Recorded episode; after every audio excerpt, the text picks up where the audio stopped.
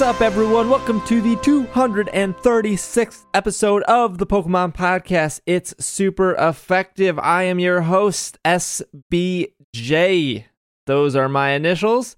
Next to me, I have Travis. with two weeks in a row without Will on the show and Will's snarky comebacks, I'm I'm developing something strange. And if I were oh, uh, if I were a less wise person, I would call that a sense of self esteem.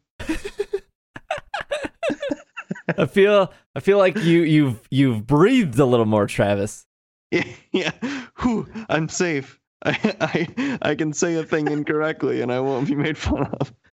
Will is not with us. He has gone somewhere in Nevada, I believe. Uh, I was actually just talking to him this morning. I'm going to be visiting him at the end of October. And uh, yeah, he still exists. But I will be out of town this weekend. We are actually recording this on a Thursday night, a little early. Uh, I wanted to ensure that you guys got this on your Monday morning. So if knowing Pokemon, there will probably be eight new Pokemon shown tomorrow because they love to show the entire Pokedex. Um, speaking of the entire Pokedex, Pokedex Master Micah is here. What's up, everybody? Welcome to episode zero of Yokai Watchers. Watch your check. Wait, watch, Watch, your watches. Check, check your, your watch. The Yokai Watch comes out tomorrow. That's Check. news. Yeah, flesh, fleshy bones and s- s- s- soul stealing soul something. I don't know what it is. Here's the thing I don't know at all.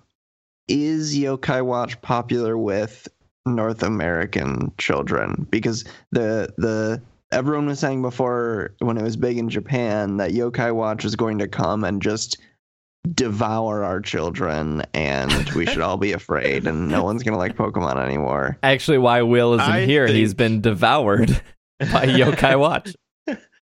My opinion of it is that it was never going to have the same impact that Pokemon has here simply because of the cultural disconnect. It's a Yeah. very Japanese game.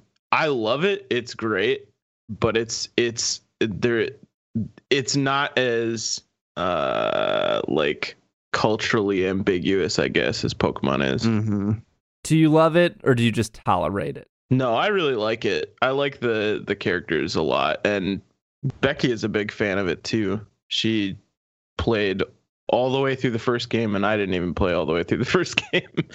so Uh, So that comes uh, out tomorrow, right? Yeah, they did. This is this marks the start. I believe uh, like Fire Fire Red and uh, Leaf Green is their is their two games. That's what they're called. correct. Yep, that's it.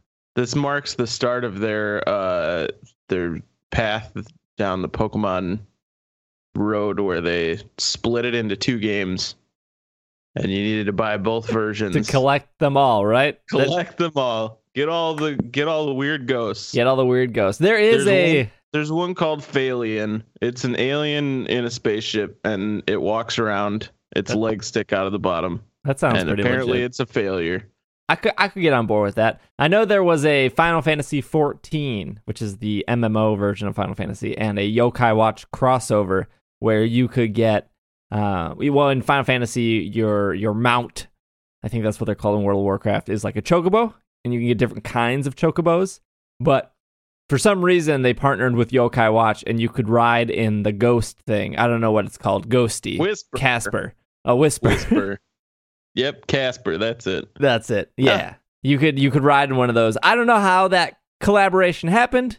I don't know either. It was very weird. It's a strange collaboration and the the like hardcore players for Final Fantasy 14 seemed really uh kind of spurned by it because it required you to do a lot of really apparently tedious things in the game and was not an enjoyable experience. Just Excuse just, me, are Final Fantasy players don't they come to expect tedium because that's the only thing that Final Fantasy has.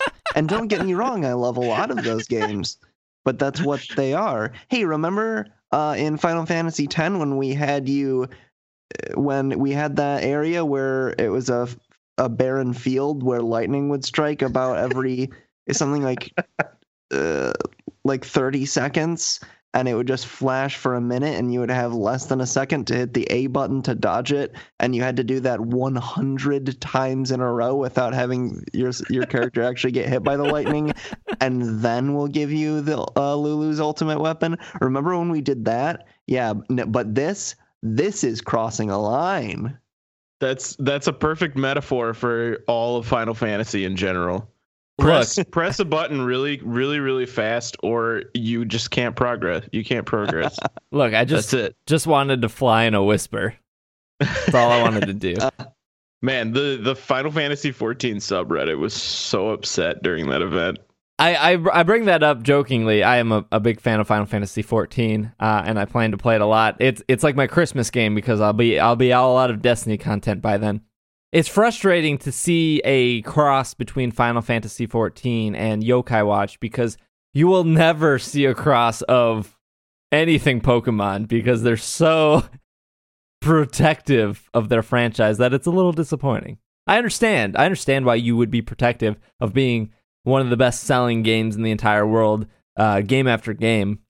I think the only franchise that has sold more than Pokemon is Mario, with all to- all together game sales. But at the same time, screw flying on a Whisper in Final Fantasy f- 14. They I want should to open up fly a on like a Pidgeot or a Drifloon or a Yeah, man, or a that's what I'm saying. or roll I on mean, a they Snorlax. did, they did an Ingress crossover, and that worked out pretty well. So I, I mean, yeah, I guess Pokemon Go. Uh, I guess I, yeah. I, Segue. I never thought of Pokemon Go as an Ingress crossover. Yeah, that it you- kind of is in, in the same way that Pokemon Conquest is a. So this is gonna be the last episode Mike is on for uh, throwing that in my face. we got a show for you guys today. We B have Squad. we have uh, a little bit of a little bit of Pokemon news, and then we are actually gonna tackle some emails that have been building up, and then uh, Travis has our Pokemon of the week.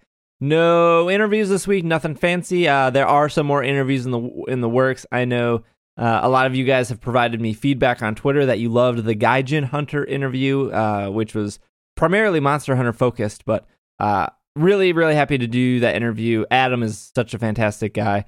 Uh, and if you're a newer listener, we do have some older interviews with Marriland, with Joe from Serebii, with uh, Austin Creed from Up Up Down Down, also known as Xavier Woods, uh, your two-time tag WWE Tag Team Champion, and uh, we had a great interview about meditation and mindfulness with Dan Ryckert, one of the senior editors over at Giant Bomb. So I'm just saying all that because we've we've gotten uh, we're still getting those new listeners coming on in. Uh, but with that being said, jump over to some news. And if you're new and this is your first episode, I apologize. I'm not normally here. Uh, hey, Micah, this is coming from a podcasting professional to to someone who's uh, maybe a little newer uh, in the way we do things around here. When Steve says, "Let's go to the news," uh, you're supposed to close your mouth so Steve can edit in the, the news sound effect. Okay? oh That's how man, it's like do Will is things. here. Travis has become Will. Uh, someone had to fill those shoes. Michael, we're gonna get, we'll give you a second chance. Just I appreciate it, guys. I'm I'm hungry to to improve and make you guys happy. we're, we're giving you a second chance because the Pokemon Company International is giving everyone a second chance at Darkrai. nice.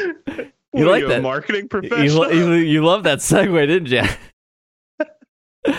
Transitions. Okay. Second chance at Darkrai now available in the American region games. If you have uh, XY, Omega Ruby, and Alpha Sapphire, you can use the common serial code Darkrai20. And that code is available until October 31st. Very spooky. Uh, if you've already attained Darkrai from the 20th anniversary distri- distribution, uh, you cannot get it, but it is identical to that same move, same ability, same level. Uh, this was originally announced to be available through a Trainer Club email, but since the code is not unique, since it's just Darkrai 20, you can go ahead and enter that, and that will work. There you go. Get your Darkrai. I don't know where you enter that serial code. I'm, I think in Mystery Gift, I'm sure there's a way. I've never entered a code to get a Pokemon. You go to mystery gift and then you go to via wireless, or I think it's just get code. Oh, okay, Or okay. Use code or something. I don't Mis- remember. mysterygift.com slash get code. Yep. Yeah, that's it. and you send it. You have to send a link to five friends. before it expires. Uh, Next bit of Or news. here- your or your crush won't love you. Next bit of news here is a Volcanion code distribution announced for Norway, Sweden, Belgium, and the Netherlands. In the Netherlands, Volcanion codes were first available at the Nintendo booth at the First Look Festival, which happened. Oh, wait. These will be available at the First Look booth. At the First Look Festival at the Nintendo booth, which is going to happen between October 7th through October 9th. Uh, that takes place at Jarberus, uh, Utrecht, Netherlands. I've slaughtered all those words, so enjoy that.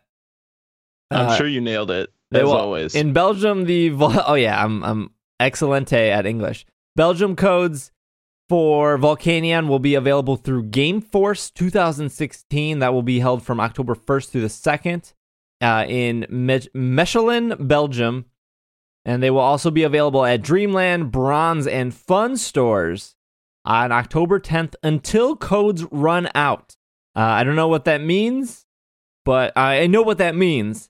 But there, I've never heard of any of the stores, but they You've exist. said so many things I've never heard of. In Yeah. Apparently, they exist in Belgium. So if you're in a, if you're a Belgium listener, write in and let us know what the what Dreamland is, what bronze bronze is. There's no N, so it's not bronze.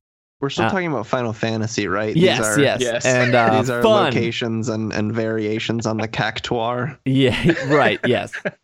Go ahead and enter the Dreamland server, and uh, you'll be okay. So if you're in Sweden, Volcanion codes will be available through October 1st through the no- November 23rd at GameStop. I think we all understand that Sweden seems to be on the right page with codes. Get them at GameStop. Uh, also available at two other stores that I can't say, but if you're in Sweden, I'm sure you know what they are. And yeah, Volcanion has not come to US yet. It does say though on the official Pokemon site, Volcanion distribution U- UK, Germany, France, Italy, and Spain. Uh, those are coming soon, and the Volcanion will know steam eruption, flamethrower, hydro pump, and explosion. It will also be holding an assault vest. So there you go. Hmm. Hmm. I who, who would have guessed Volcania would have the move explosion? But I guess it does. It's it's. I mean, it's a. Is that like? Is that sarcasm? Because volcanoes are known for Oh wait, explosive all right. behavior. I. Literally exploding. I see. All right. I wasn't. I wasn't sure if I. If I was. I was missing. All right. So this is going to be uh, ex- executed Travis's last episode for throwing Yeah. that in my face. Charizard and Ninetales break. Uh, also, Mewtwo EX are shown for the XY Evolution TCG set. The 71st expansion of the Pokemon trading card game will bring Yep. Sink let that sink in.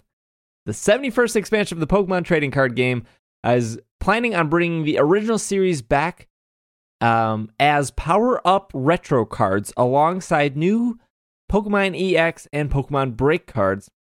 The official release date for this set is November 2nd, with select retailers giving permissions permission to release it as early as October 30th.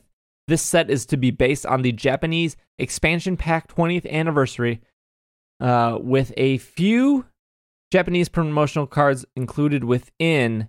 Uh, the set will include over 100 cards, 12 new Pokemon EXs, including 5 Mega Evolutions, 4 new Pokemon Break cards, and a reinvention of the very first Pokemon trading cards. Hmm. Yeah.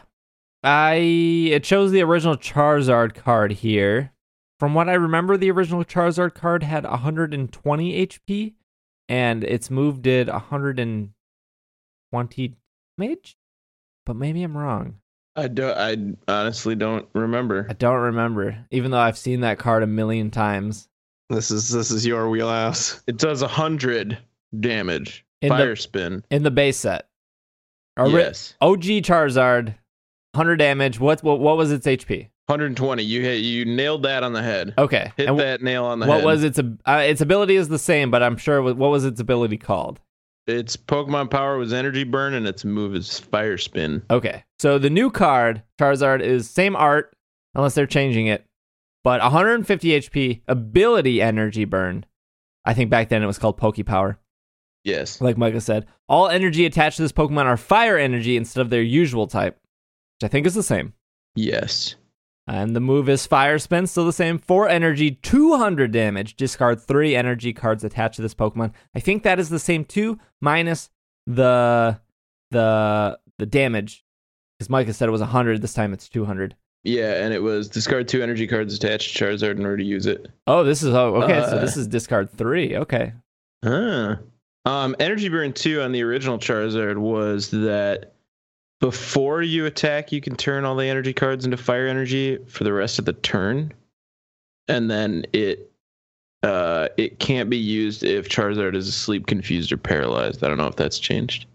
I think abilities. Uh, I haven't played the TCG in so long. The ability still is in play, unless otherwise stated. So in this case, on the new card, even if Charizard is asleep, all the energies still attached to him still would be fire energy, even if they were Uh, water gotcha. energy. Yeah.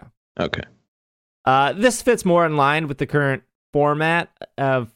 I watched uh, Worlds and Nationals, and it's the TCG format is still aimed at trying to do uh, two hits to kill a Pokemon. So ideally, you would want your move to be 90 to 100 damage, so you can ensure that you do at least 180 damage in two turns. Because most Pokemon sit at that, I would say, 170 to 190 range. Charizard being 150 HP is a little bit below that, but its move 200 should be able to wipe out most things in one hit. That being said, cards that require 4 energy are almost never played. It's just way too high. Realistically, you could attach two double colorless energies and get there in two turns for Charizard. Uh, but since you can only have 4 double colorless in your deck, those are pretty slim odds. Uh, I could be completely mistaken if there was a card in the game that would let you move fire energy around. That might help. I would assume any card that does that is probably another stage two, and you would almost never want to play two stage twos in a deck. You would want to play like the Charizard line because it's, it is stage two plus uh, other Mega and or EX Pokemon because they're sim- single stage and you can get them out and set up faster. But again, that's m- my TCG knowledge has been a little bit disconnected since I uh, stopped playing competitively. Speaking of competitive stuff, the International Championships 2017 Play Pokemon details were announced. It's a lot of a lot of text here. I'll try to summarize it, but maybe I'll just go through here. Details have been announced. The International Championships are a new tournament that will replace the National Championships from previous years. Unlike the unlike the Pokemon TCG National Championships of previous years, the Internationals are open to players from all anywhere around the world. Two have been announced so far the Pokemon European Championships and the North American Championships. The Pokemon International will be some of the largest competitions in, in the 2017 championship schedule, and winners will earn high number of championship points towards qualification for the 2017 Worlds. The Pokemon the European International will take place at the ExCeL London in United Kingdom from December 9th to the 11th, 2016. This three day event will give video game players their first chance to battle in sanctioned events using Pokemon Sun and Moon, uh, which launches in Europe on November 23rd and the rest of the world on November 18th. The TCG players will have their first chance to play the XY Evolutions expansion, launching later this year. Hey, we just talked about that. In each rating zone, the top four players of TCG and video games in each age division who participated during the 2016 Championship Series will also receive travel awards to the European Internationals. Invitations are based on their championship points at the end of the 2016 season. Travel awards do not pass. You they pass down or stack. In each rating zone, the TCG players who ranked 5th through 16th and the Pokemon video game players who rank 5th through 8th in each division will also qualify for a travel stipend of $1,000. Participation for the European International is required to redeem a travel stipend. And this will also be live streamed on twitch.tv slash Pokemon with commentary. Starting this October, Pokemon Regional Championships begin with a full schedule of events coming to cities in North America and Europe. For the 2017 Championship Series, regionals events will no longer be clustered into three seasonal periods spread over the calendar year. Like the International Championships, regional championships are open to TCG and video game players uh, from anywhere in the world and will feature larger prize pools and more championship points at the tournament. The prize pools for each regional championships can be as high as $50,000 depending on attendance. Each regional event, regardless of location, will use the same attendance based thresholds for calculating the available prize pools. The actual amount and sizes of these prizes awarded at the event will depend on the number of participants. The more people who come to compete, the more prizes available, so that the players who win the largest, most competitive events will earn the biggest prizes. The first North American Regional Championships will be held in Phoenix, Arizona on October 1st. Oh gosh, that's like two days. All right. Hmm. Guess we'll have something to talk about next episode. Man, that's a lot of money. That's, That's almost as much money as you can win from playing professional rock paper scissors. uh, a little bit more, real quick. Uh, I feel like there's a story there. There will be more local events for both the video game and trading card game. Premier Challenge and mid-season showdown events will return for video game players. Premier Challenge provides players with frequent opportunities to play at local events and try out new strategies at smaller events, while mid-season showdowns are who came up with that name is pretty decent. Uh, mid-season showdowns are larger events that give players opportunity to compete against a greater number of players for a greater number of championship points in their local area. Trading card games players can participate in League Cup events held at local stores. Final bit of news on this is the Pokemon video game championship series events will use Ruby and Sapphire, the not the original Omega Ruby Alpha Sapphire, until November 30th. Then on December 1st, the format will change to Pokemon Sun and Moon, and all video game players may only compete using those games for the remainder of the season. The full breakdown of the video game championship structure can be found here. Finally, uh, the Pokemon trading card game championship series events will use the 2016 2000 to 2017 standard format Primal Clash and On, uh, and the extended format Black and White On. The full breakdown of that point system can be found here. For the rest of the information, Pokemon.com. How funny would it be if when Sun and Moon come out, we find out that Wishiwashi has incredibly good stats and move pool, such that we hear competitive players complaining about the Wishiwashi meta for a full season. That would be pretty fantastic. Or or or the Bruxish meta. The dang Togedemaru meta Yeah. is ruining the spirit of the game. Much like the the famed Basculin meta Uh, yes. Yes. Everyone was all after that. of yesteryear. that soak meta. Um. We- Didn't you? Yeah, didn't you try to run? uh, yeah, I It read. wasn't. It isn't your, your your team based around partly based around Soak. Uh no, not really. It was mostly based around Maractus. Uh, but that's what it was. that's yeah, what yeah. Soak did come in, obviously, because once Maractus got set up, oh boy, he was a powerhouse. I was I was talking with uh, we, I've mentioned this before on the podcast, but I was talking with Joe and Serebii on Twitter. Um, Joe from Serebii. Sorry, I said that fast, and we were both laughing because a lot of people are finally considering play Pokemon, uh, quote unquote esports, and I feel like it's always kind of been esports, right? It, you've always gone at least uh, in my eyes. I've went to competitions. I've been to way too many competitions than I I uh, have enjoyed.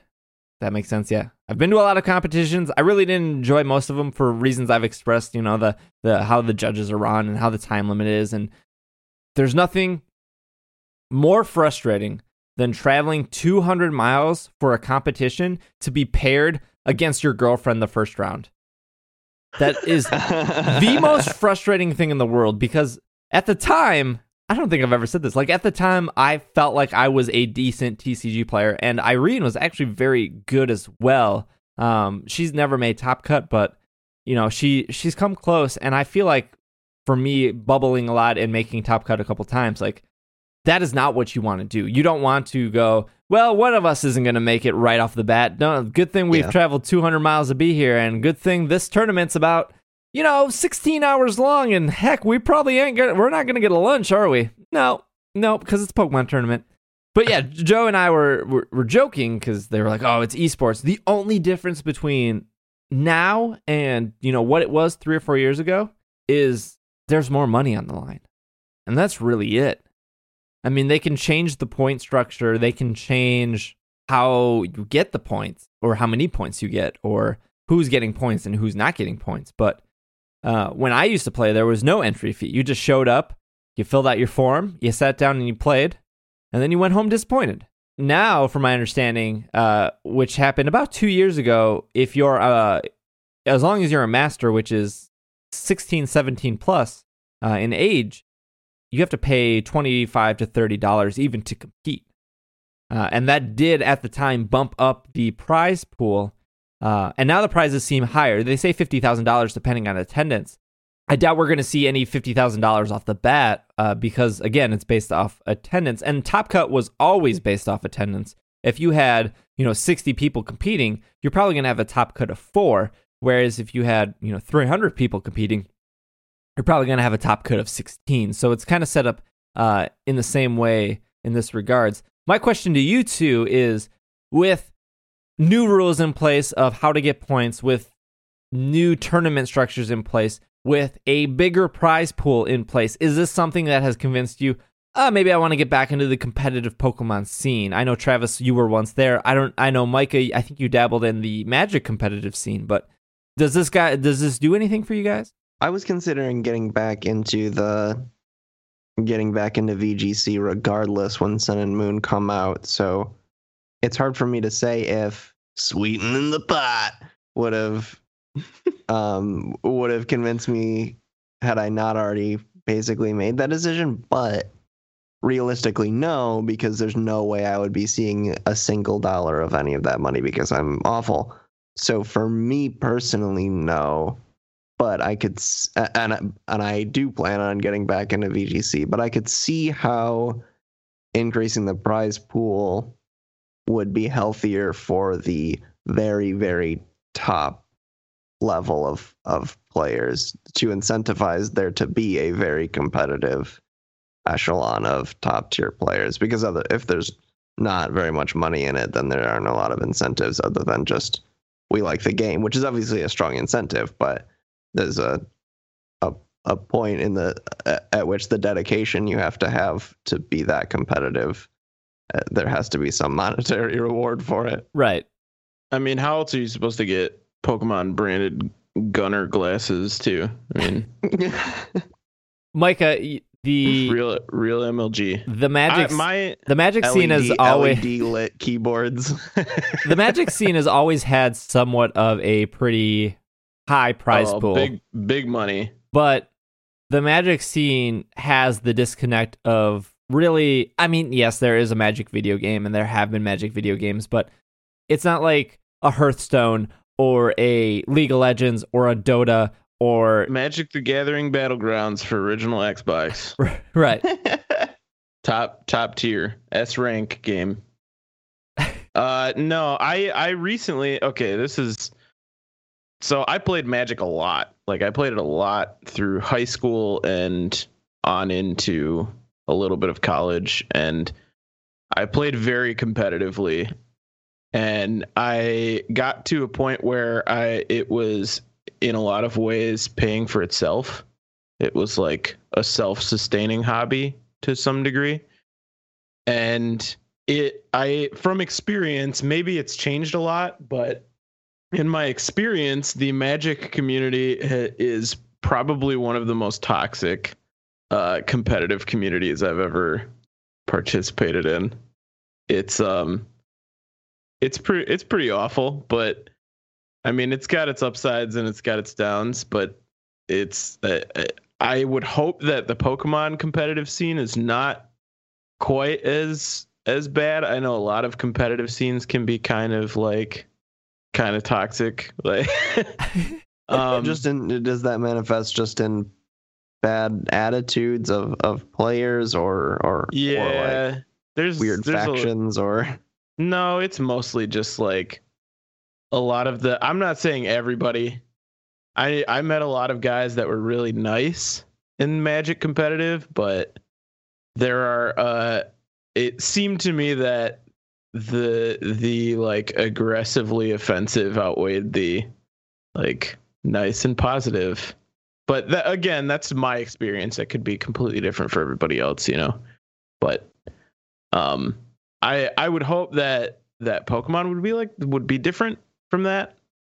But to me, I guess Pokemon has never been like I've never looked at Pokemon as something that I wanted to be to spend a lot of time in it competitively because it's always been something to me that's more of like a personal experience between me and my friends, I guess. And my battling and so on and so forth usually just takes place with the people that I it's the immediate people I surround myself with. I've never considered it, I guess, because of that, and I don't know that I would.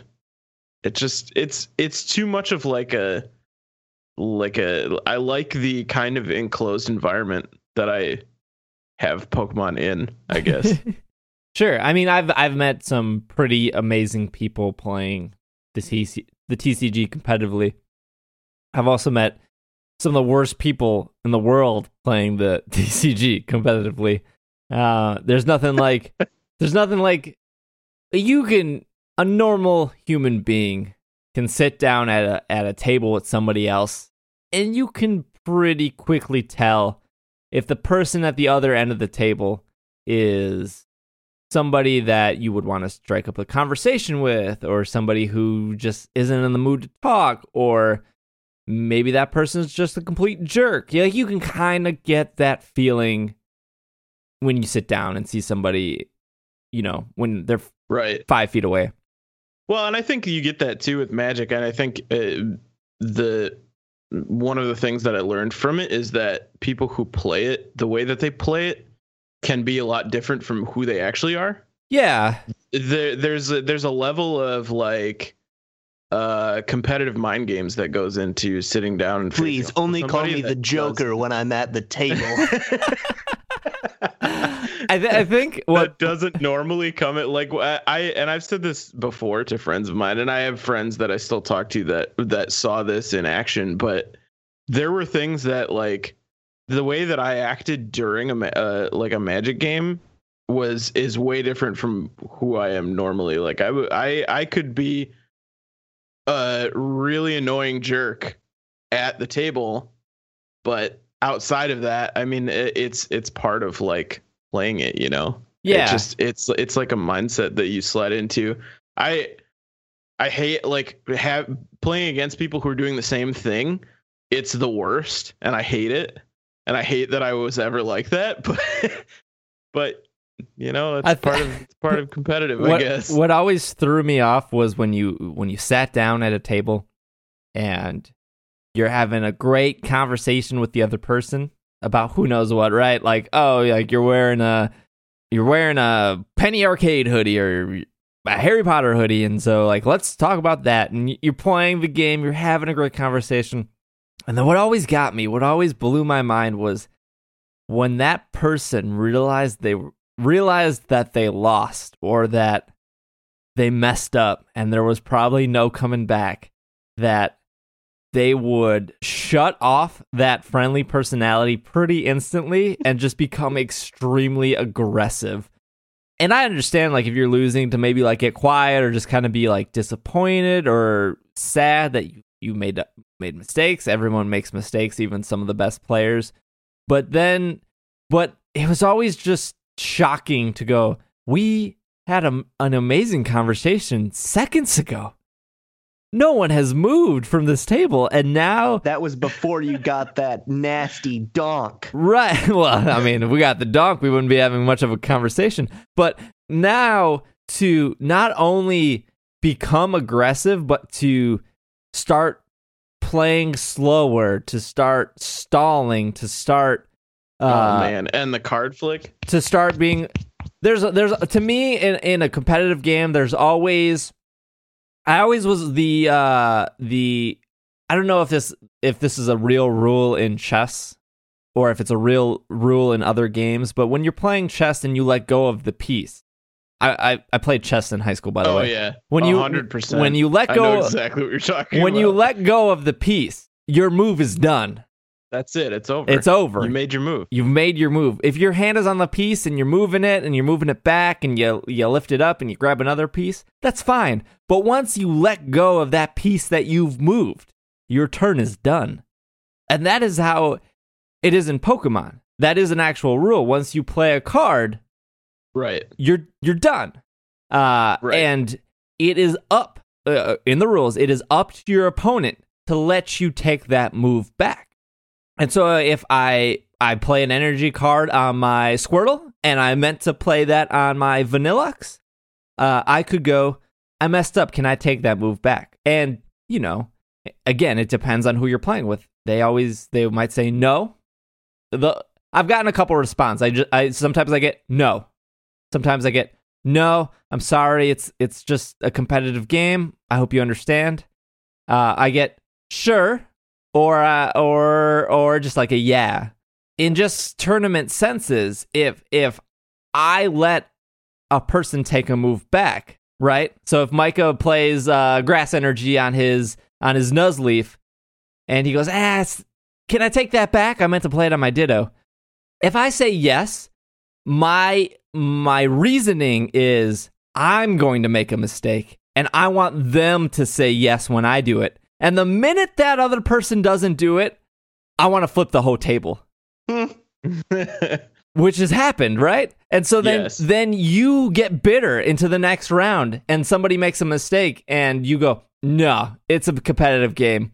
Uh, I hope you understand, and it becomes like this this toxic that builds up over the tournament. oh yeah. Like I've been in situations where the person's made a mistake, and I go, "Oh, okay, like yeah, take it back," and they they say the same to me, like, "Oh, okay, you know, take it back." But I've been in situations where we both say no, and it's just that's that's the that's the setup we formed prior to that match. But I don't know. It's just uh, I got out of it mostly because I could have used that time for other stuff. I mean, obviously now I'm doing three different podcasts and everything, so it would be hard to fi- fit time in that. But no matter how somebody could always say, you know, just go just go and have a great time. Just, you know, don't worry about it. It's just a game. You love Pokemon, go and play and have fun. It is so hard to do that when when you're sitting next to a person that the example I used was we were just having a great conversation. We were just playing a game and yeah, maybe I'm winning now. And it's it's nothing against you. Somebody has to win in this situation. But don't like don't flip on me and be extremely aggressive because I'm here to have fun. I'm here to have a great time and now you have like just stomped that into the ground. Right. I think aside from maybe like the first year that I was playing what at, I think at the time was called DCI sanctioned events or at the time was called DCI sanctioned events. I don't know what it's called now. Like their competitive stuff. The like organization was the DCI. Um but w- for, for for my first year of playing DCI stuff, I probably was like pretty on the fence about that, but after that first year, it was 100% shut it down. Like, if your hand comes off the card, that's it. If you touch my card, I'm calling the judge. Like, really aggressive, but it, that's the way it was. That was the like atmosphere. Everybody was like Mhm. that. And it was, it got to a point where it was just like not fun to be like that, I guess. I will say though, this, I think it was last month. Um, I watched the Magic World Ch- Championships on uh, uh, Twitch. They aired it on Twitch, and I watched it just because I was interested. I haven't seen anything Magic related in a while. I thought it was kind of interesting that they were airing the champ the championships on Twitch, so I watched it, and it was the like the uh, game type that I used to play competitively, which is like the most current sets in rotation rather than like everything old, which they call like legacy or whatever. Um, and it was interesting to watch, but one of the things I noticed was how how much nicer everybody was to each other.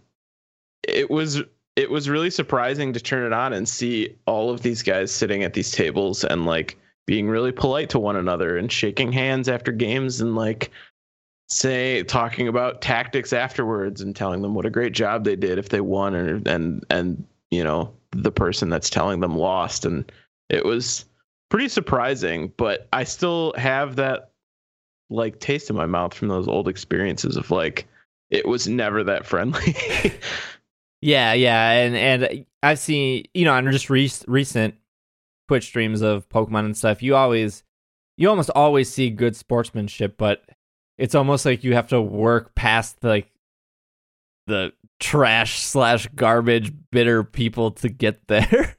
right No one, And is- I'm sure no one is internally- streaming the like round robin grind that Oh, precedes for all of these tournaments, where presumably most of the sadness happens.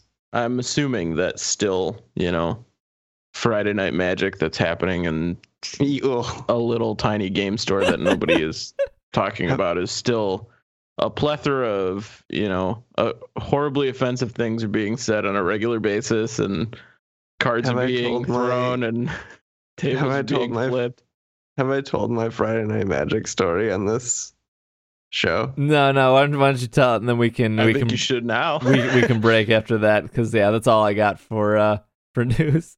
I can't remember if I must have been in middle school, middle school or early high school, but I think middle school.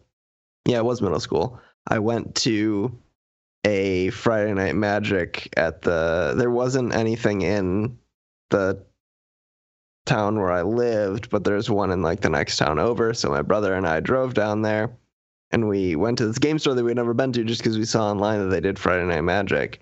And we walk in, and the look of shock that there were customers that the owner didn't recognize on everyone's face was like how did how did they find us?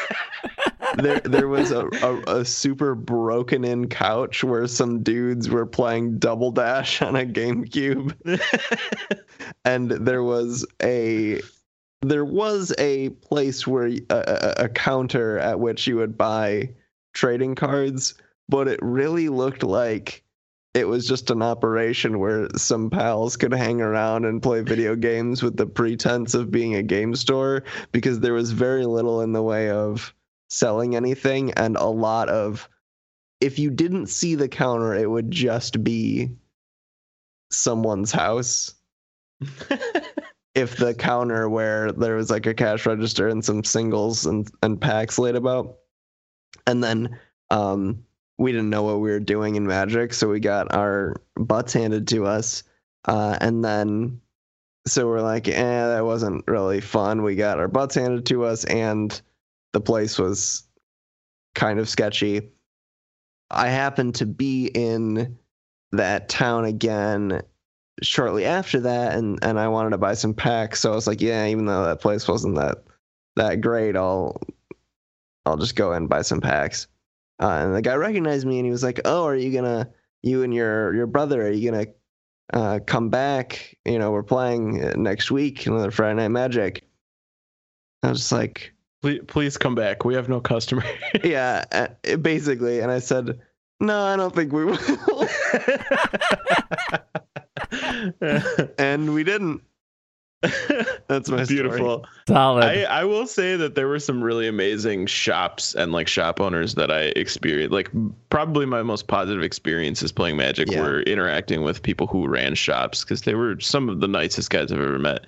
And Yeah. the the most memorable shop for me was actually kind of over by where you live, Steve. It it was called VGC and it stood for Video Games and Cards, which is an incredibly clever name for a store that sells cards and has a video game system in the front. And it was the first place that I ever discovered Super Monkey Ball. So there's a Oh. little that that has like a anytime I play Super Monkey Ball, I think about that place. But it was just ridiculous there. Like the guys that ran it were like big kids and they had a it was super fun for them to do and everybody there for the most part was really nice and we would do ri- ridiculous things like we at one point during a break through like drafting we decided that we were going to try the SpongeBob SquarePants trading card game that they happened to just get in. So then we took it super serious and like we're drafting SpongeBob cards. Like, it was a fun time. That sounds incredible. I uh yeah, I don't know much what what else we could really say on on the changes to the format competitive wise. I I feel like Pokemon's chasing chasing the the Dota and League of Legends and the especially the Hearthstone crowd of trying to get more people to play their games with a higher prize pool. More money brings in more people, right? I guess that's what it comes down to. I suppose that's true. I mean, 50k. Up to yeah, up to 50k. Yeah, up to 50k uh, is a pretty big deal. Yeah, but we'll we'll see. We'll see how that pans out, especially with the next tournament starting starting relatively soon. We'll uh we'll keep our finger on that. But right now, let's take a quick break.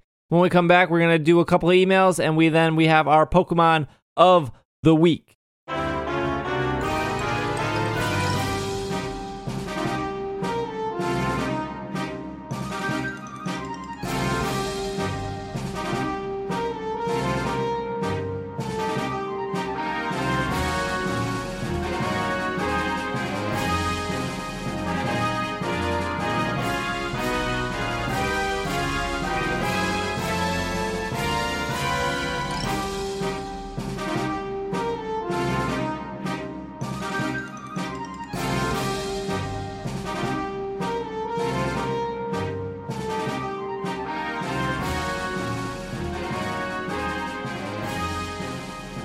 And we are back from our break.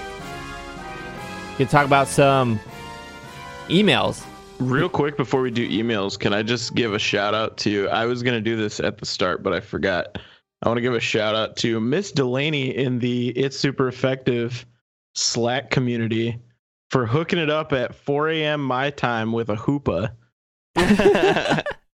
Were you just missing was, that for your Pokedex? That was it. I was missing Hoopa. As far as like, you know, event stuff goes, that was the only one that I was missing.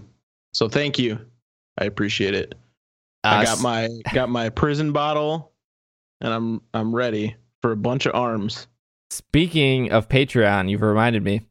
I just want to take a second and thank everyone, yeah, listeners, listeners and Patreon people, people who back us on Patreon and don't listen. I don't know if there's that that circle overlaps. I don't think so, but as of us recording, we are at 242 Patreon backers, almost to that 250, and I couldn't be more happy and more grateful, pleased, excited.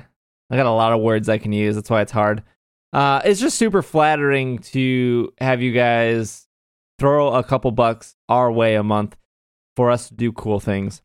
It means a lot. Something like the PAX panel wouldn't have happened without the Patreon, and uh, Dungeons and Dragon Dragonites probably wouldn't have happened without the Patreon. And now mazes and Magikarps is something that's happening, and and Greg and I are talking about a season three of that, uh, which we have a couple names picked out for.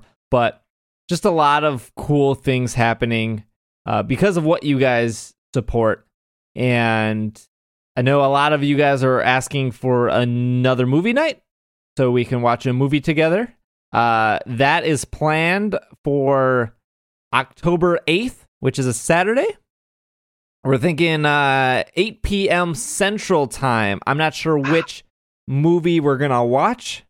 Uh, depends on. How on. you manage 100% of the time to pick these movie nights on nights that I cannot do it. Almost every single. Oh, I'll stop.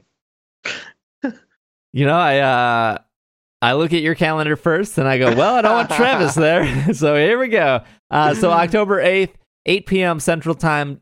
The time could slightly change depending, uh, but that Saturday is are going to be our next movie night. Can we watch the movie where Latios kisses Ash? That was a movie, right? Oh, you better believe that was a movie. Pokemon Heroes to be exact. Uh, I don't. I don't know if that is on Hulu or Netflix or I'm not sure, but we can look into it. I don't it. believe it is. I was uh, Carly wanted to watch it the other day. well, I said we should watch a Pokemon movie, and that's the one she and she jumped she jumped Which- right which to was- Heroes.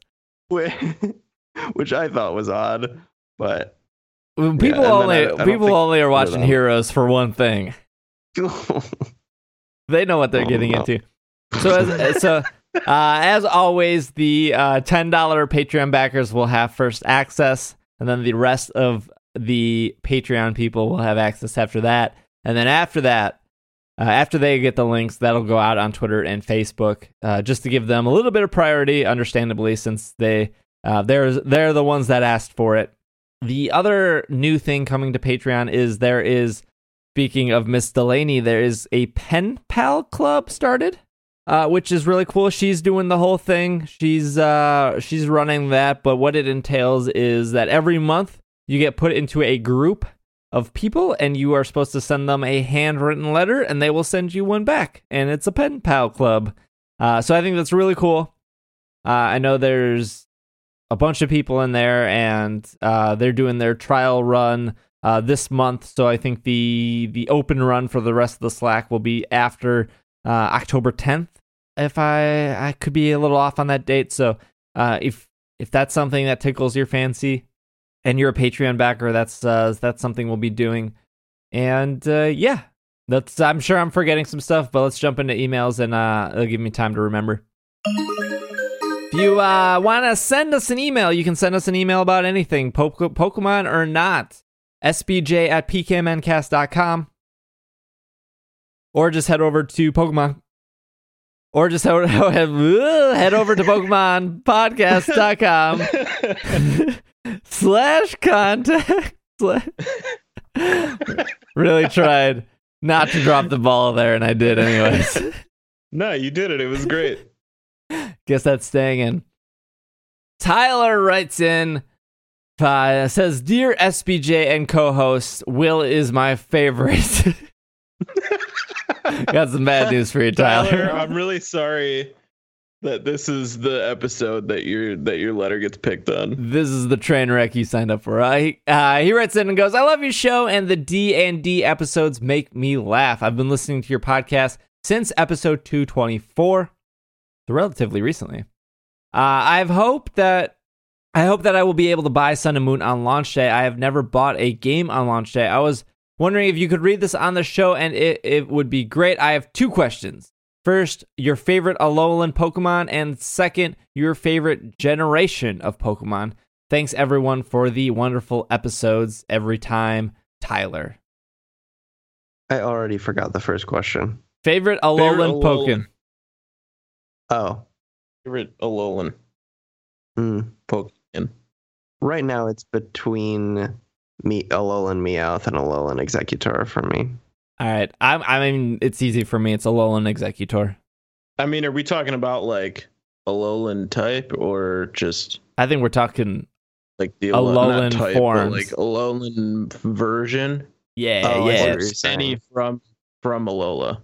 I think Alolan version. That's how I Like I took it. Alol- Alolan, does it say favorite Alolan form Pokemon or does it say favorite Pokemon from? Al- my answer to the question, what is my favorite Pokemon from Sun and uh, of the newly announced ones, is Mimikyu. Same, a hundred percent. And any any answer otherwise is wrong. Correct. Let me tell you about Alolan Exeggutor. If if it's specifically Alolan versions of Pokemon, I'm gonna have to say probably Alolan Meowth. I really like Alolan Meowth a lot. All right. Look all at right. me. I'm the little Venn diagram middle section between the two of you. I connect these. I am the the vital center That's right. of, of this of this podcast recording. Don't get me wrong, Alolan Exeggutor is sweet, but there's something about Alolan Meowth that's just it's like It's a little cheeky. yeah, there's something there's something there. Favorite generation. Two.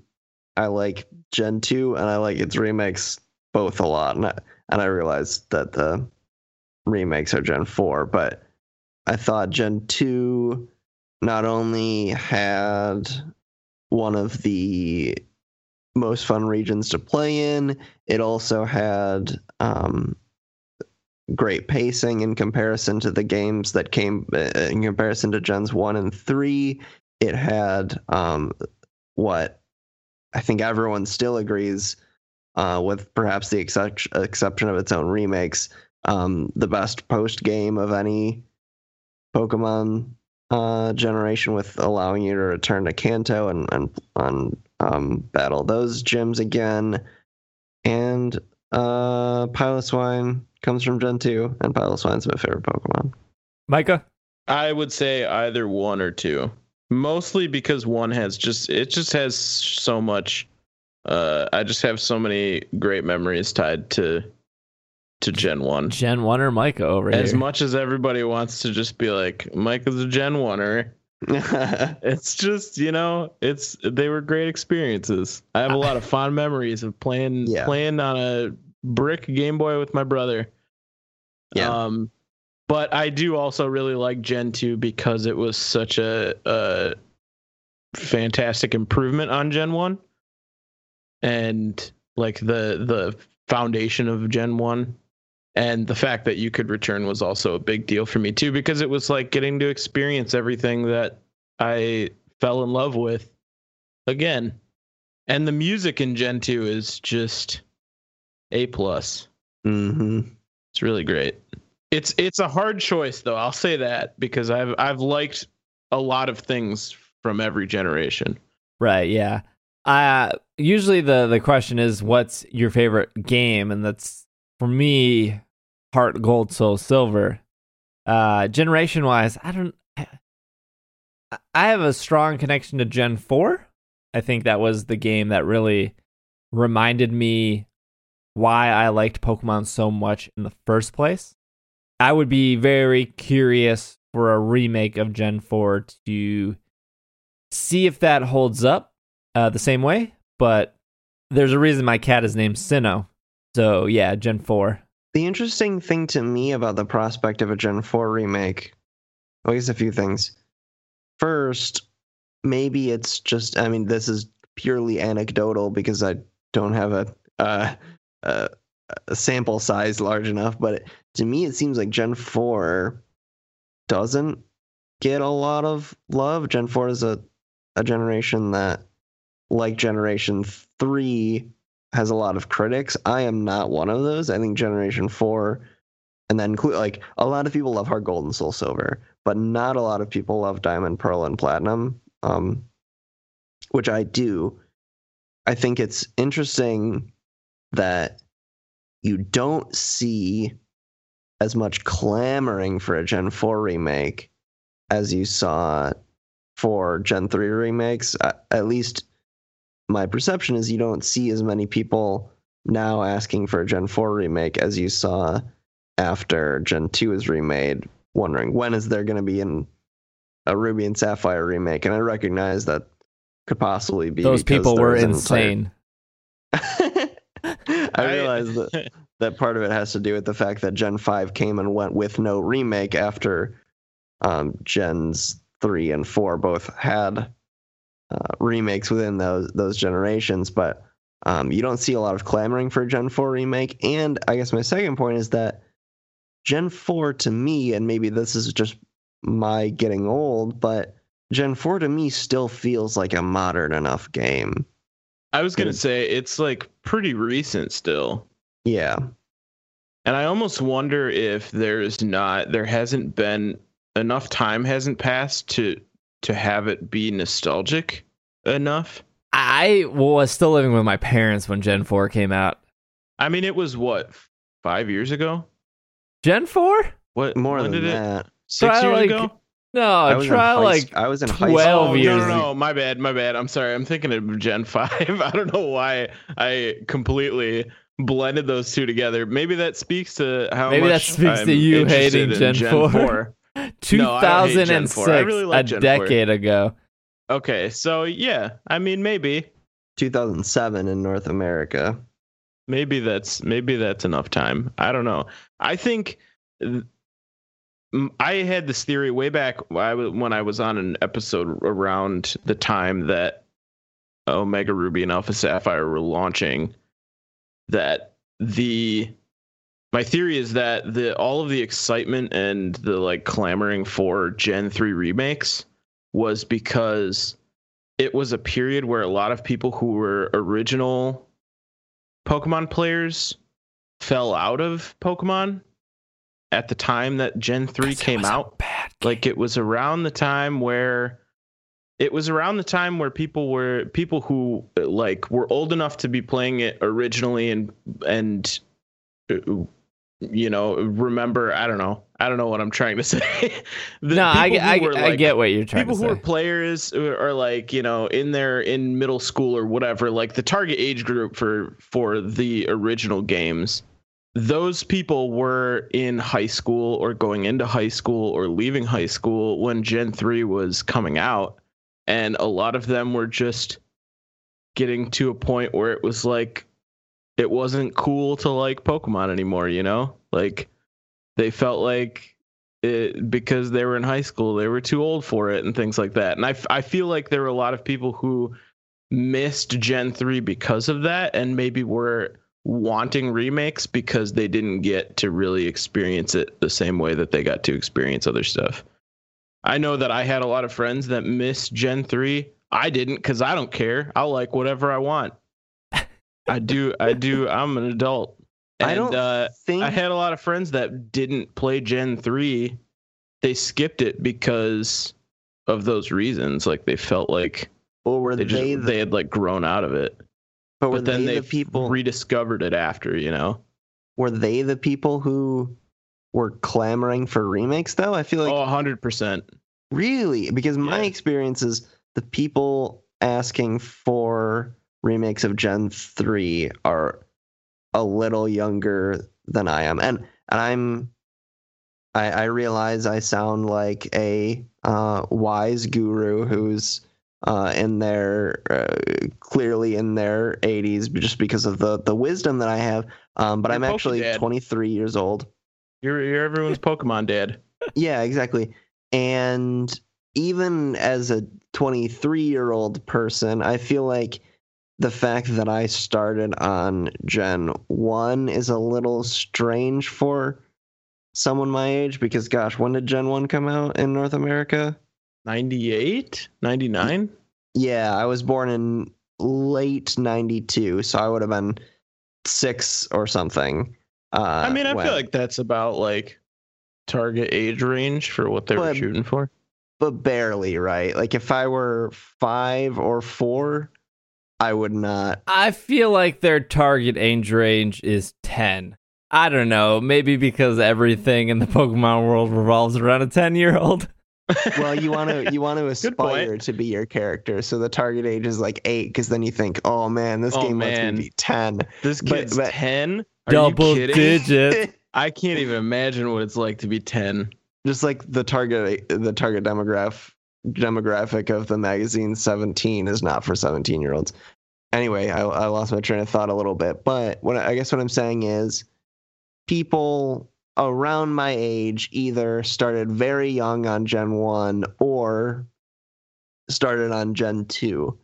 And or maybe started on yellow. There's a lot of people my age that started on yellow because it came out just late enough that it hit us uh, when we were old enough to comprehend what was happening in our video games.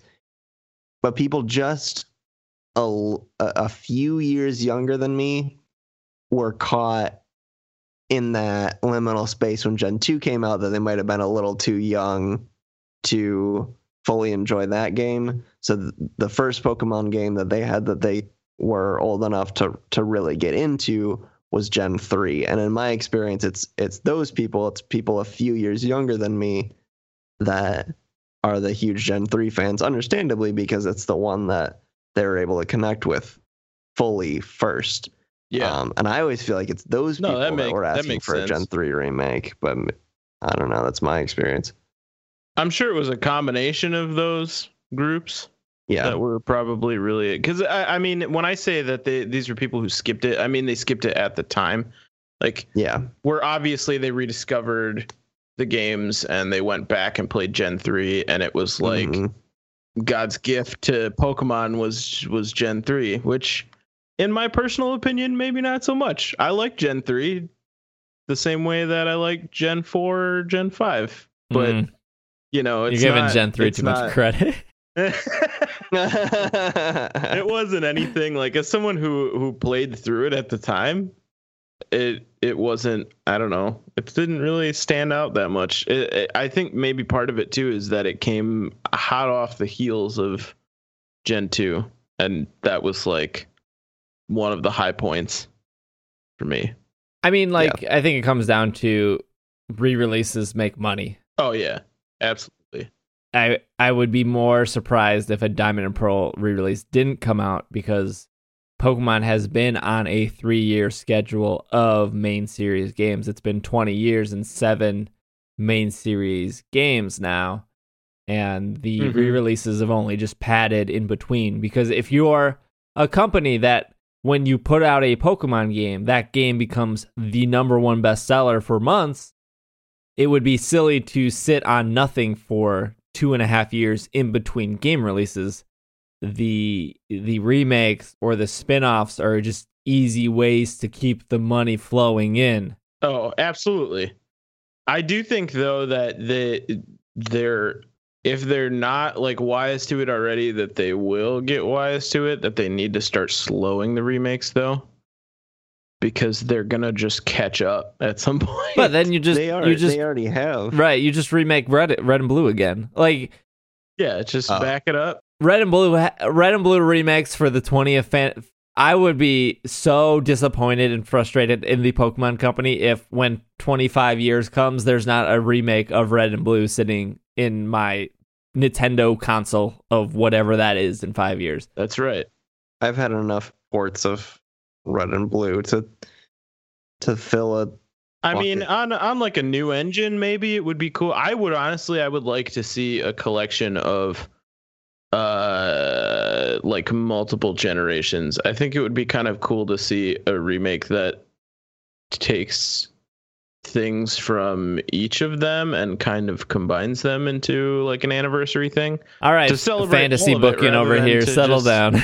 Hey, you know, And it's I mean, gonna I be an agree with Travis that- and you yeah, can make your own you get- Pokemon. you may you get to design your own Pokemon and you can print Print stickers. I hear that. I hear that Real-time if battle. You, if you go to the truck on the bridge, I hear for the 25th anniversary, they're bringing back Blockbuster, and you'll be able to take your games in and print your favorite stickers. Uh, this next email is from Leighton. Hey, Steve, I hope I really hope you can bring this up with the super effective game gang next week. Uh, this was hey, this was like six days ago, so we're on we're on we're on schedule here. got it, nailed it. On last show, you guys were discussing Looker and his first appearance in the game. I wanted to mention that there was a character in Generation 1 on the S.S. Anne who said that he is a global police agent. I assume that Looker and this character were the same. I feel like the Generation shorts are also a nod towards this ideal. Do you think Looker is the character from Generation 1? Love to hear your thoughts on this. Uh, P.S. I've been listening since 2010. And I remember you being a rival podcast of Pokemon Monday. Thanks for keeping the show going. It's a highlight to listen to each week. Thanks and keep it up, Leighton. Man, that's the year Gen Four came out. What? No, Gen 4 came out in 2006. 2006. Settle down, Micah. I don't think Pokemon Monday ever acknowledged our podcast, and probably at the time we were significantly smaller than them. I believe they stopped after about 30 or so episodes. I know that that, that was hosted by Games Radar. And yeah, I'm, I, I enjoyed that podcast at the time, and I I definitely thought to myself, starting at Super Effective, that that ISE could be a better podcast. Uh, whether or not you think we're better, we definitely have lasted the, the, the test of time compared to Pokemon Monday. Quantity over quality. right. But uh, yeah, I brought this up actually last week, I think, with Travis. That I was uh, gonna say, I thought I, I I feel like I'm having deja vu because I thought we. Yeah, we talked talked about, about that a bit. Uh, I mean, it could be possible. I think you you hit the nail on the head last week, Travis. That it's definitely uh, a fun theory. hmm Michael, real quick, what are what are your thoughts on the generation stuff? Have you seen any of it? I watched the first half of the first episode, and then I said, if I'm if I continue watching this, I'm just gonna watch all of them that I can in one shot. And I stopped and said I'll watch it later. I was gonna say you like you got like bored or tired two minutes out No, of three I minutes. Really liked it. I, I liked it a lot, but I just I I didn't have the the time at the moment to dedicate to it. Even though it's like what four minutes long or something like that. yeah, yeah, yeah. I also thought you were going to say that you were so frustrated halfway through that you, and I was trying to think, like, what happens halfway through that first generation? just couldn't finish I the can't last believe minute. they don't show the the how hard it uh, how hard the trainer Uh, had to work to the- get that Pikachu into that location. They never Where's acknowledged truck? that he was Where's the truck red. with Mew under it. People are saying that he's Ash, but he's red. Come on. Come I on, thought guys. that where where was where were all the where were the where was the GS ball? That's what I want to know. That's the real, the hard hitting questions here. The John, hard question. John, John writes in. Hey guys, I recently discovered your podcast. Man, we completely brushed over the, the last guy's looker question. Oh, I, I we we talked already talked we talked about, it last week. Oh, my bad. Yeah, Hey guys, hey guys, B Squad here. get with the program. Uh, John writes in. B Team Micah here. Hey guys, I recently discovered your podcast. You guys were the first one I came across. And over here in Germany, active duty uh, army, I am an American.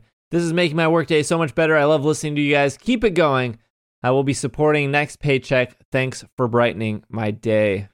Well, thank you for brightening our Patreon donation total. Thank you for brightening my bank account.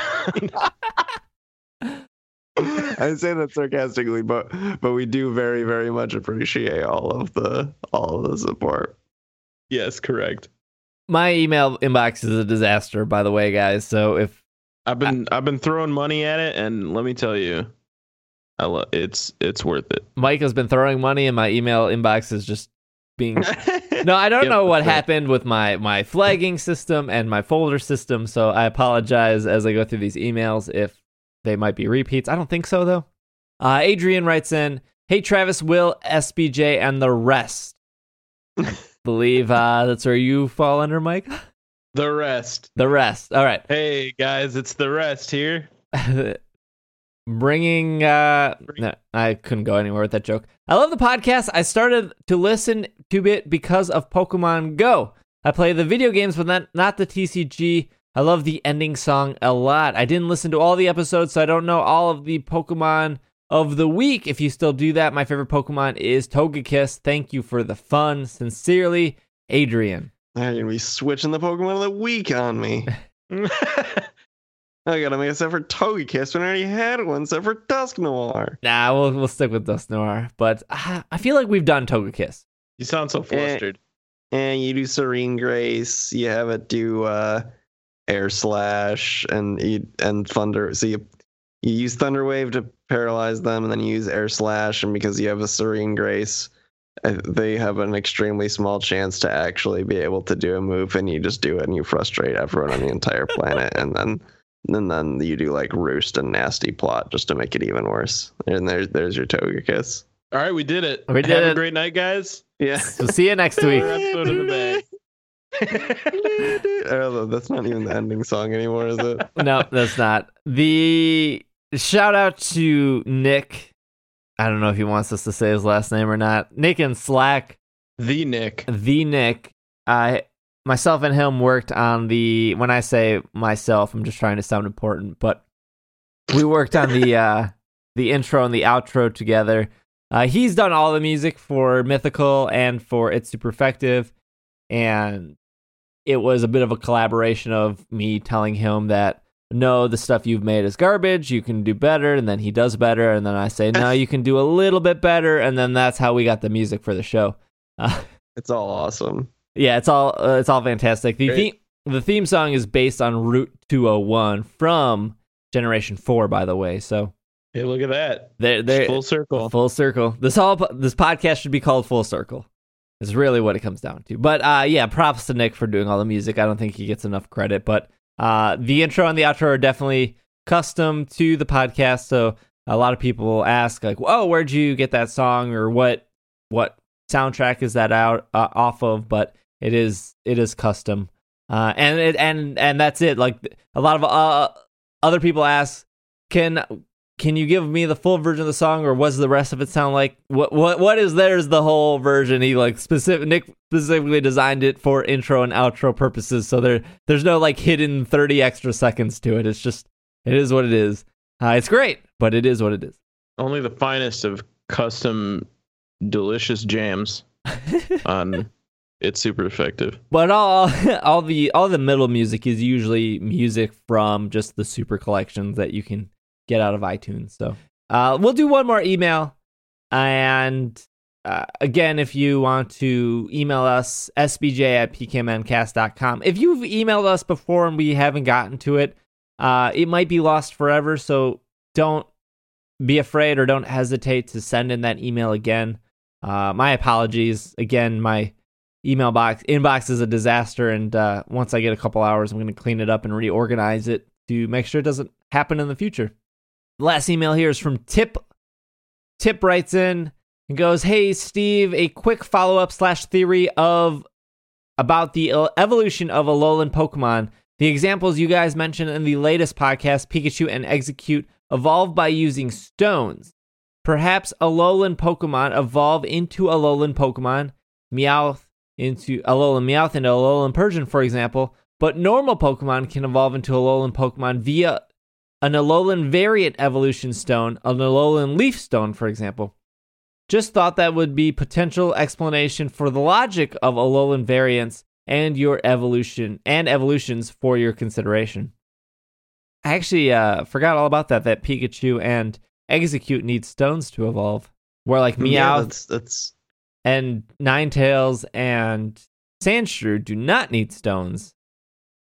But they But- that whole family line is Alolan, whereas Exeggutor and Pikachu are not Alolan. we don't know about Persian yet, but presumably. Right. But it, would- yeah, it just I just think it would be a little odd to have an Alolan Meowth and then not an Alolan. Persian Agreed, but I mean, just yes. for the sake of accuracy, for what we know so far. Speculative. Yeah.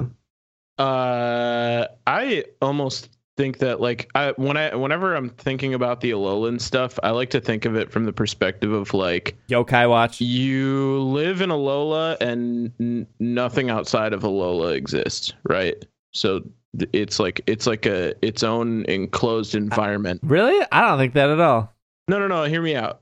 So, like, the idea that you would have to have stones to evolve certain types to Alolan types would imply that those stones already exist on that island and they have a use specifically for Pokemon that come from outside of Alola, right?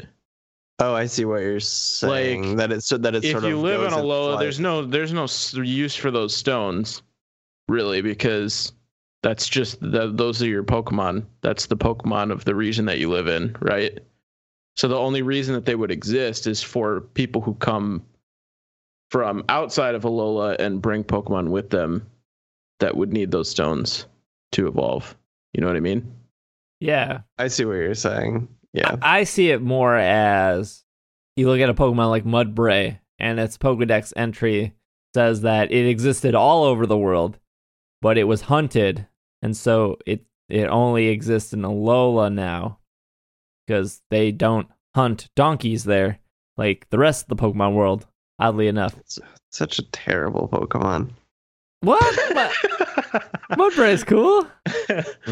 I I, I guess I guess what I meant when I said that is that if, if you think about it like it's its own its own region and its own culture, I guess, and anything outside of that is, I guess, I don't know. I mean, it all still exists clearly. It all exists absolutely, but it it I don't want to discount like what is happening, what exists on Alola. You got cousin know? Oak there, and obviously real Oak exists in Kanto.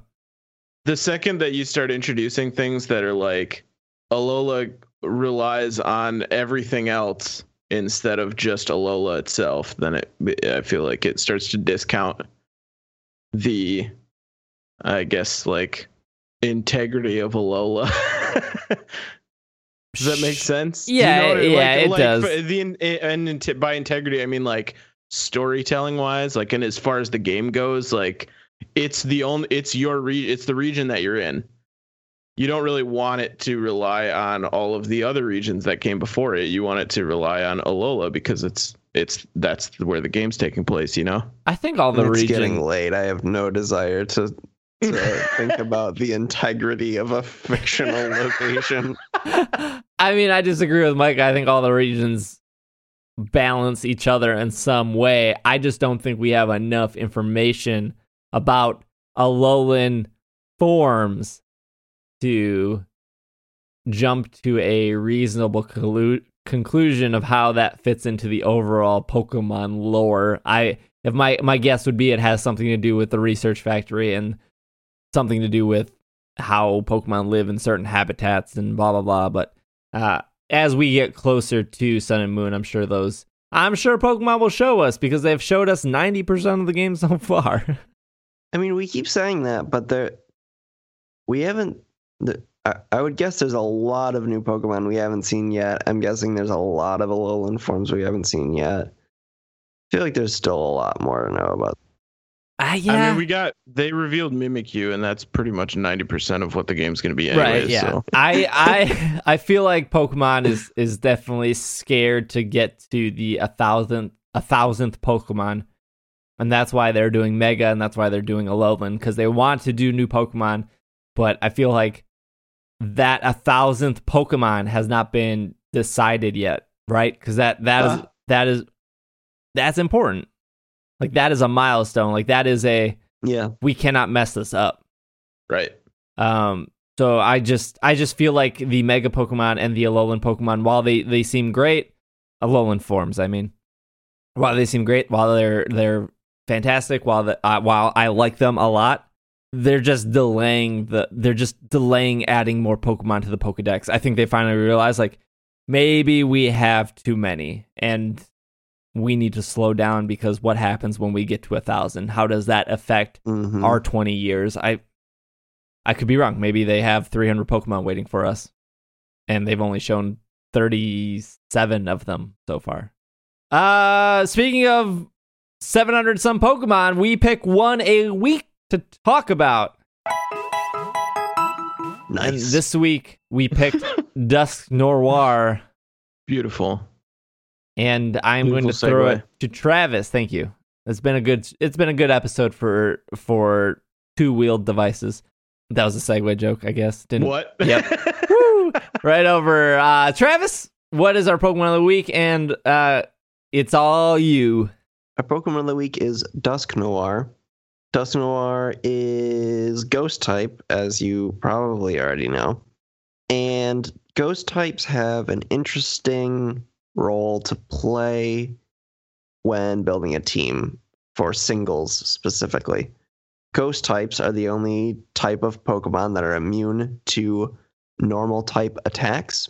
So that makes them among the only Pokemon really the only Pokemon that can act as a Pokemon to switch in to negate the effects of Rapid Spin.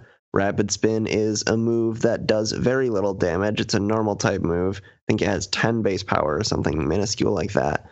But it removes all entry hazards from your opponent's side of the field. So things like Stealth Rock, Spikes, Toxic Spikes, Sticky Web all those things or no from your side of the field i misspoke if your opponent sets up stealth rocks and you rapid spin stealth rocks go away along with any other entry hazards that might be on your side of the field. Spin blockers are not quite as useful as they used to be because of the gen 6 edition of defog uh, or not the addition of defog, but the change to defog, where it retains its old ability of reducing evasion, but also takes away all entry hazards from both sides. It makes rapid spin not the only way to deal with entry hazards. So the fact that spin blockers counter only one of two ways to remove entry hazards now they're not quite as useful but they still have a role to play especially on teams where you are relying on keeping those entry hazards up on hyper defensive teams that might try to abuse something like whirlwind on Skarmory after you've set up a bunch of spikes and uh, and stealth rocks. So you need something like Dusknoir to be able to switch in when you expect a rapid spin from something like a Starmie, a an Excadrill, something like that. And unfortunately for you, when you go and you want to use Dusknoir because it's a Pokemon you really like, he's spooky. He's got a animation where he looks like he's pulling a Kamehameha right on up. But unfortunately for you, when you look up uh, on something like Smogon to find out what a good move set is, you find that all the move sets are designed for very low level play because Dusknoir, while having okay stats, uh, has low HP and do, and only has sort of small niches where it excels in comparison to um, some other ghost type options uh, for spin blockers, stuff like Sableye, Gengar. Not a lot of people have thought about using Dusknoir against the full field of Pokemon that can be used. So instead of getting a set that really works against anything, you get a set that's specifically tailored for what they call their PU tier list, which is like sort of a joke. PU? A PU. That's that's why they call it that. Like it's Um, and it's- bed? Uh, it's supposed, yeah. I, I think it was called that as a joke, and then the name stuck, like stuck because it's. I think for something to qualify for PU, it has to be in the bottom. So to qualify, so that this is getting a little inside baseball on how Smogon works, but at the top you have anything goes, which is as it sounds, anything goes. Right below that is Ubers, which is basically anything with the exception of I think the only exception is Mega Rayquaza at the moment. And below that is overused. That's the most popular uh, format, and that's everything with the exception of some of the strongest, uh, usually legendaries that are at the top. Then underused, then rarely used, and at the bottom you have never used, which I think represents the bottom uh, Pokemon that are in the bottom two percent of usage. And then or something like that or they're used only 2% of the time or i forget. But then of the pokemon that are in never used if they're only used less than 2% of the time in that format then they qualify for pu and so Dusknoir is when you look up sets for him you're only going to find stuff that fit against that very specific and narrow field so it doesn't actually work if you're actually trying to uh, build a team against your friend who's probably going to be using, might be using like an Excadrill or a Starmie as their rapid spinner. So I'm going to base the set off of theirs, but tweak it a little bit so that it, it would work against those uh, more overused Pokemon. We're going to keep the basics of the set. We're going to do 252 EVs and HP and attack, uh, given that you have decent enough bulk. Actually, you have great defenses in 135 and 135 for defense and special defense. Your HP is only 45, but you're still going to Mm. invest in HP to survive a little bit, and then the other 252 in into attack, and you're going to give your Dusknoir a life orb because you want enough offensive presence so that you can either take out the rapid spinner and then not have to worry about rapid spin or deal enough damage to the Pokemon they switch into when they see that you switch into your spin blocker. Um, your moves uh, gonna stick with the basics that they have, which are Shadow Sneak uh, to get a stab move that has increased priority. Uh, Sucker Punch also has increased priority, and Dark type is also a good uh, coverage to have. Uh, Earthquake is great coverage to have. It it hits spin blockers like Excadrill and um, you know, not that people use Avalugg, but technically Avalugg has rapid spin, so you could use it there too. And then they recommend either Ice Punch and Pursuit.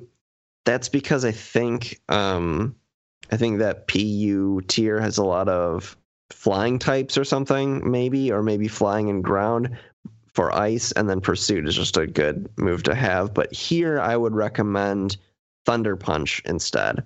And the reason why is because when they build this set, they don't have to worry about when they build the set, they don't have to worry about Tentacruel because Tentacruel is in their over or sorry, their underused tier, which is above in a place where you wouldn't typically see Dusknoir. But if you're playing just a casual game against your friends, you'll probably want an electric type move to deal with Tentacruel and and you already have um, Starmie covered with Shadow Sneak. Um, but still, between ground, electric, ghost, and dark, you've got the coverage you need to have a super effective attack against half, over half of fully evolved Pokemon that can use Rapid Spin. And given that the Hitmon fighting type Pokemon like Hitmonlee, Hitmonchan, and Hitmontop also can learn rapid spin. You technically don't have anything that's super effective against them, but they can't use their stab move against you. You're immune to fighting, so you also have the advantage there. So you've got a Pokemon that has a strong advantage against a lot of the Pokemon that can use rapid spin. And between those four types, you've also got a lot of coverage for whatever they switch out to when they see that you just block their rapid spin. So the idea is you set up a whole bunch of hazards with maybe a Skarmory or uh, you know something with Stealth Rock, and then you've got them set up, and then you you haven't killed off enough of their Pokemon that you can really start stalling yet because they're just going to switch into their Rapid Spinner and spin them off. So you switch into Dusk Dusknoir, you take uh, you you you absorb the Rapid Spin, and then you either kill their Rapid Spinner thus making your entry hazards permanent, or you deal enough damage to whatever they switch into uh, to make uh, that trade successful for you. Um, adamant nature, by the way, that's the thing I didn't mention. And pressure is better than frisk, and I think that's uh, Prussia. pushing down on me, pushing down on you under pressure. I think that's it. Tell me, uh, what about the integrity of Dusknoir? Can you Dust tell is a spooky fellow who likes to play tricks and doesn't have much integrity. He's got he's got those grips though. I bet those grips have integrity. Integrity in the the fact that they are strong and will and will hold whatever is in his hands, um, but not the integrity of character that comes to mind when you think of integrity. Like the integrity of Alola is what you're saying. Precisely. Uh, Dusk Norar is a combination of dusk and noir, which is the French Oh, good, clever. word. It's French. it's French for black. The They really hit it hit it out of the park on that one. color is black.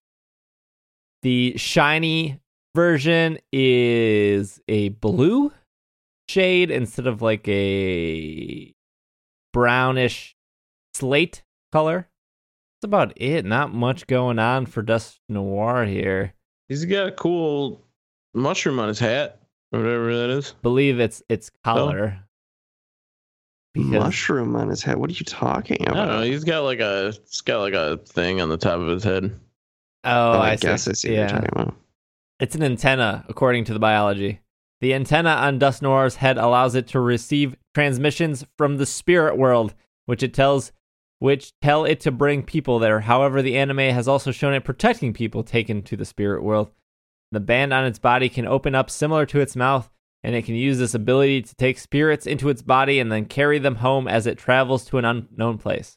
See, why couldn't Mm. we why couldn't we ride a Dusknoir in Final Fantasy XIV? We got stuck with with Whisper.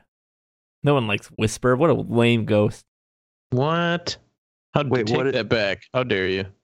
I, I I I will admit that I was completely zoned out during the Final Fantasy discussion at the top of the show, except for you know once I learned okay, here's a I'll I'll think about a funny Final Fantasy thing to say at the end of when you're done talking about it.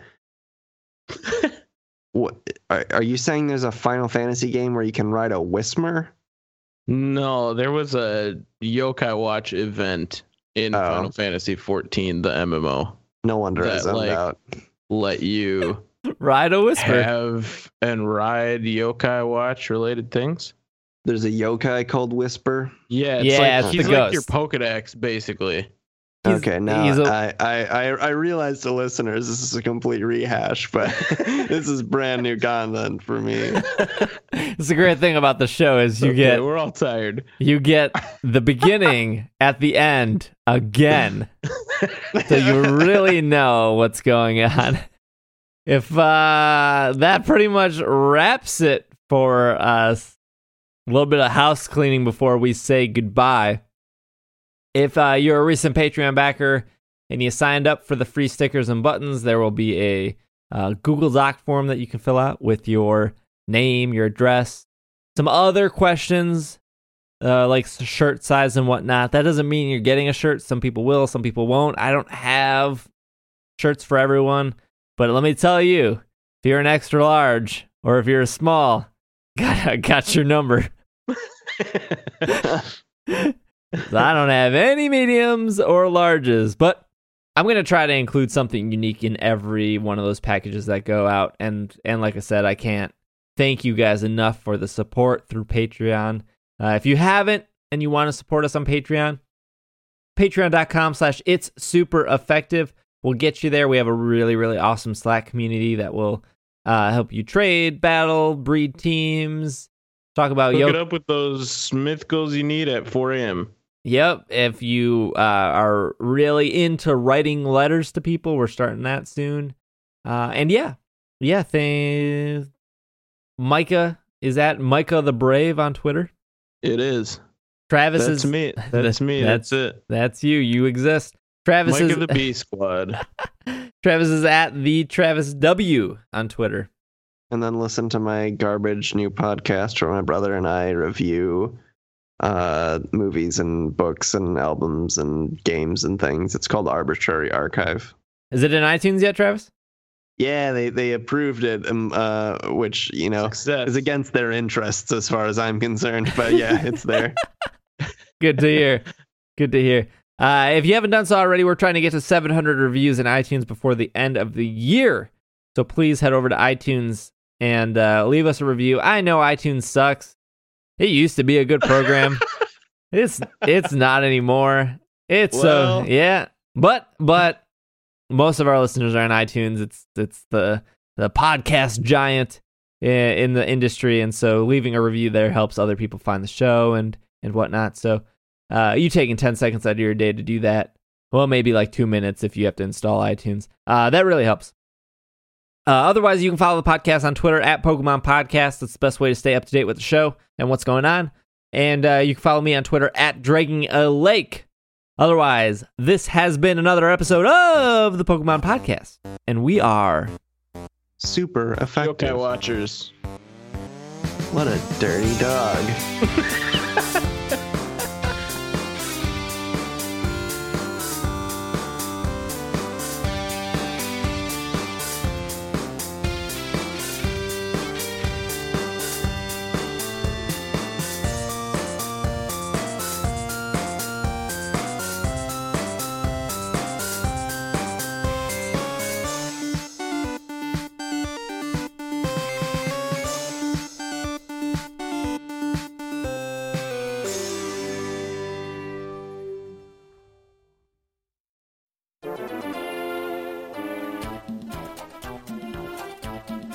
Hey there, Pokemon Podcast listeners. Do any of you play Minecraft? Did you know that you can play Pokemon on Minecraft with a mod, Pixelmon?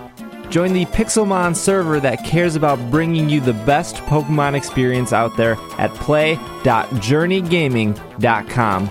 Journey Gaming has four different Pokemon servers themed after the regions Hoenn, Sinnoh, Kanto, and Johto. Check out their website at journeygaming.com or jump right into Pixelmon experience on their server at play.journeygaming.com. I want to give a shout out to Pure underscore Riddle, for this sponsorship over at journeygaming.com. Thank you so much for supporting It's Super Effective.